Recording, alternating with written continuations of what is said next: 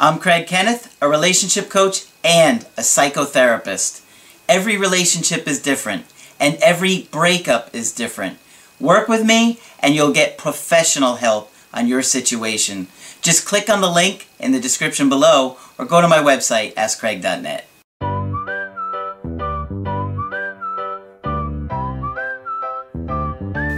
Hi there, I'm Coach Craig Kenneth, and in this video, I'm going to be talking to you about should I break no contact for just Valentine's Day? All major holidays or birthdays are really scary when you're going through a breakup.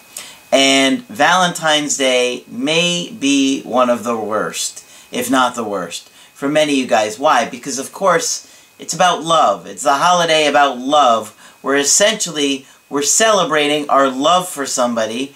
And now we're in a situation where we're dealing with a breakup with somebody that we obviously loved or cared a great deal about and we're really attached to. So now you're tormented on how to handle it. And I know because I have been in that situation and it puts a tremendous amount of stress on us, uh, an overwhelming amount of pressure on us on how to handle things and we don't know what to do. We get confused. We're scared. We don't want to make things worse than they already are. And I get that. So, I'm going to talk about that in this video.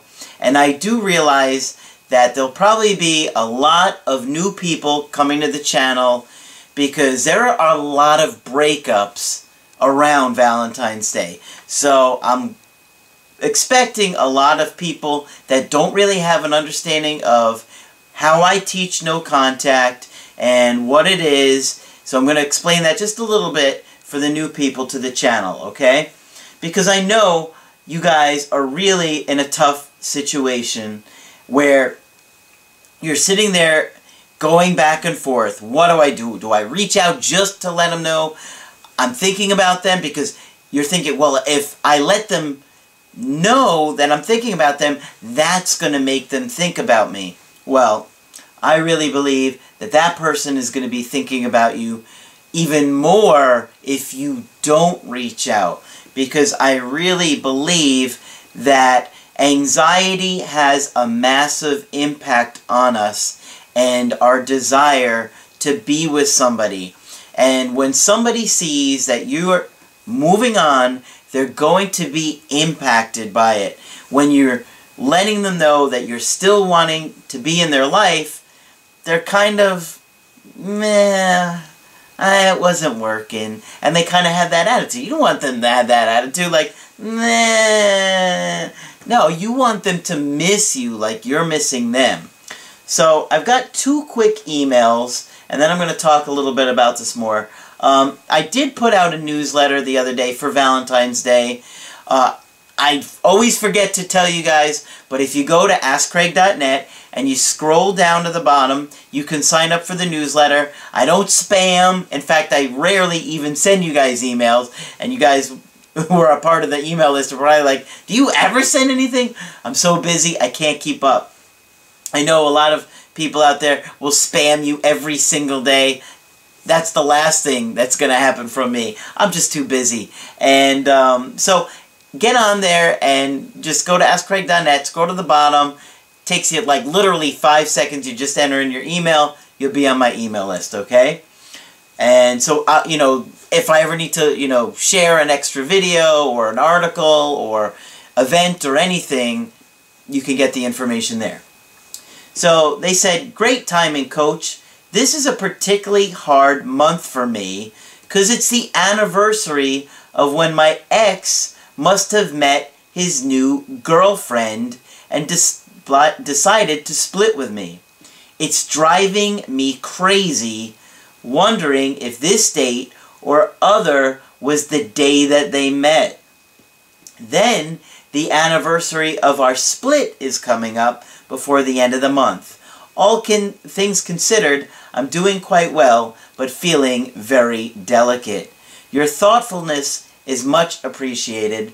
Friends and family just don't give this uh, get the suffering goes deeper than just being single on Valentine's Day. Glad to have you on our side. Blessings to you and Margaret. Thank you so much for those very kind words. And you're right. Your friends simply don't get it. Your family simply doesn't get it. They'll be like, oh, a lot of people are single on Valentine's Day. Don't worry about that. It's not about that. It's about missing that person intensely and deeply and on a level that you cannot understand unless you're going through it. And while they try and say things to comfort you, it often just irritates you, pisses you off, and makes you want to say, I'm done. I can't even have this conversation with you anymore, right? Uh, I got a second quick email that said, Hi Craig, I really wanted to say how much you've helped me in the last month without even knowing it. I was so devastated after the breakup, but then I found your channel. I bought two different guides on how to get my ex back, but they were both confusing and made the situation get worse. Thanks to you, I have some hope back. You've given me the patience of waiting for him to be ready, and above all, the motivation to change my life for good. And that is what I'm so proactive about, is not just trying to help you get an ex back. Because, I, of course, I want to help you do that, but I really want to help you change your life. And I really want to completely change your world on everything you've ever known about relationships by teaching you about attachment and attachment trauma and attachment styles and love language and how to communicate better and how to learn better emotional self-control. All of those things i mean the the mental health aspect that margaret and i teach together on you know depression and anxiety and all the things that come along with that we're so focused on giving you so much information that it can help you literally change your entire life. And that is where we want you to be is 6 months from now so completely different inside that you feel like a new person. And just about everybody that I talk with feels like that within just a few months of coming across the channel. So, we're trying to keep you positive we're trying to keep you focused on yourself because if you are focused on yourself, you're going to get a victory. Okay? You may not get an X back, there's no guarantees with that, but if you focus on learning and educating yourself and learning to be a better partner and learning about your own needs and what you need from your partner and all the unconscious things you've done in your relationships over and over and over again without even realizing it, you're going to be a far better version of yourself than you could have ever imagined. And read the comments. You'll see the people that have been on the channel for a while. They'll tell you themselves. So, um, thank you for these kind words. Uh, they said a little bit more. They said, I just can't wait to email you my success story and to book a Skype coaching. While I wait, I just wanted to ask you if you could do an Instagram account for live videos and suggestions. Thank you so much for everything. Well, unfortunately, I simply don't have the time to do that with Instagram. Um, I barely do any social media as it is because I'm always just focused on good content. And it's a lot. Doing daily videos with the level of content that I'm trying to put out, it's a lot you know, takes me hours to film and edit and upload the videos for you guys every day on top of all the Skypes and the email coachings and even trying to have a personal life, which is like this, right? Um, but it's worth it. It's worth it, and I love uh, the the work that I put out there, and I love the support and talking with you guys every day.